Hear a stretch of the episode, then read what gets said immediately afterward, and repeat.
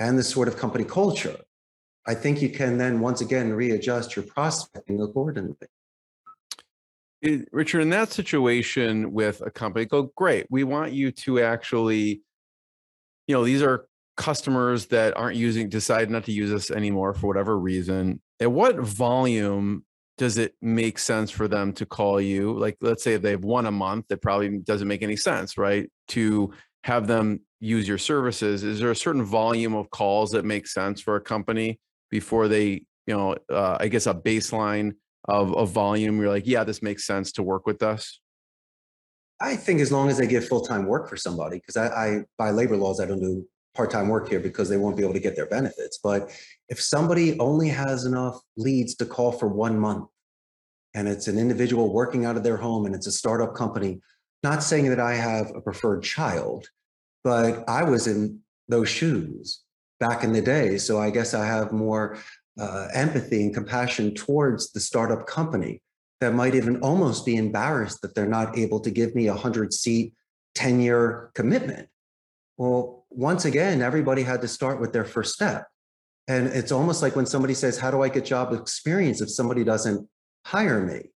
Not saying I'm willing to take any campaign, I'm extremely selective of those that come in here.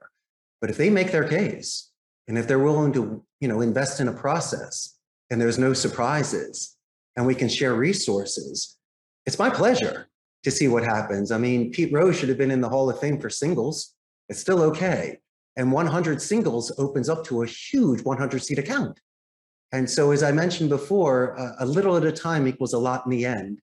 And from time to time, a client may be testing you small, or it might be an iceberg where they want to see how I would react to a one seater before they give me 100 seats. And for me, as I mentioned before, everybody gets the same red carpet treatment and everybody gets the same sort of attention. And I would love to earn their business. And so I have had certain clients, as you were mentioning, test me on a certain volume just to see what my reactions are. And I've earned that business. And so anybody out there, you should be extremely appreciative of anybody that walks into your door that orders one slice to 20 pies. You just never know because the 20 pie guy come is a one and a done. The one slicer could be there for the next 20 years. And so, as I mentioned before, I believe in good faith and stars being aligned and energy. And if somebody has that sort of uh, interest to contact me, it's my obligation to be able to share ideas with them. So, on an educated point of view, Jeremy, they can make a decision to move forward with me. Richard, you mentioned